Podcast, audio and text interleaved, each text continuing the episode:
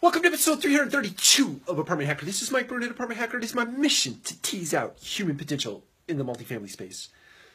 So I've, I've been thinking about how to potentially turn Apartment Hacker into more of a a practical application uh, video podcast, right?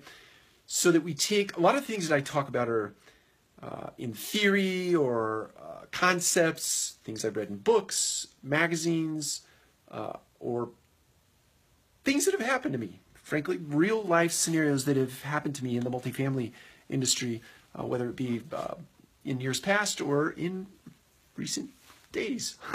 um, but I thought that it's time to maybe take a shift, a little bit of a shift, and take some of that, some of those concepts and those theories and and some of those things that happen in the to me in the multifamily space and turn them into uh, practical uh, application. Things that you can literally take away from uh, an episode and actually go and do. That very second you could go and do them. And so i want to get your feedback before i sort of shift a little bit. And it doesn't mean i won't still talk about theories and concepts. I i uh, tend to think more um, in a vision sort of way in a conceptual sort of way. It's just the way my mind works. But uh, but I also know the value of practical application. So let me know your thoughts, um, and maybe give me uh, give me an idea of what you maybe like to see uh, in future episodes of Apartment Hacker. I'm always open to feedback. I get a lot of feedback, uh, direct emails or messages from the Apartment Hacker episodes,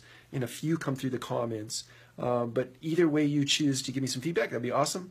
Otherwise, I'm going to maybe start to make this shift in upcoming episodes. Uh, take care. We'll talk to you again soon.